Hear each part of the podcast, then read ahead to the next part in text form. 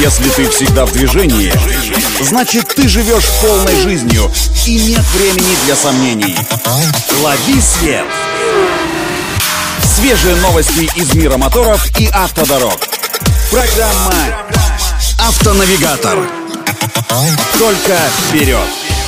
Это «Автонавигатор» для тех, кто всегда в движении. С вами Александр Барский. Стартуем!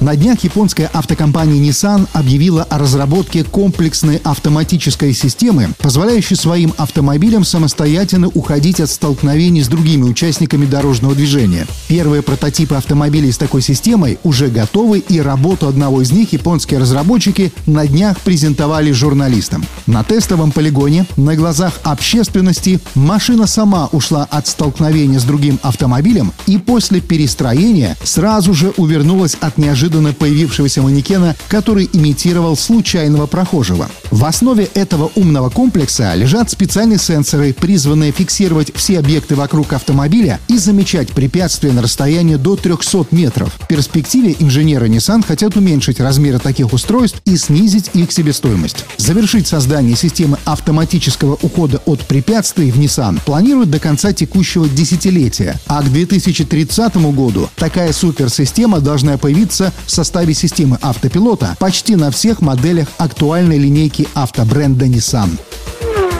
Китайская компания Geely вернула своему кроссоверу Coolray, который продается в России, топовую комплектацию Flagship Sport. Теперь эта комплектация успешно локализована, и вместе с ней кроссовер обрел обновленную цветовую палитру. Из прежних цветов остался только белый, серебристый, оранжевый, синий и красный линейку покинули, а из новых цветов появились жемчужно-серебристый, базальтово-серый и черный цвета. Плюс ко всему стали доступны ярко-голубой и золотистые оттенки. Стоимость Geely Coolray в вернувшейся комплектации Flagship Sport пока не называют, но очевидно, что она, как и раньше, будет стоить дороже остальных.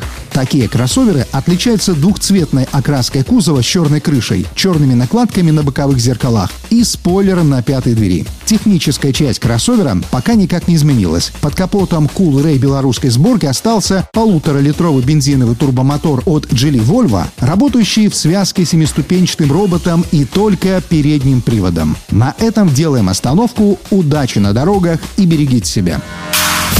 Программа «Автонавигатор».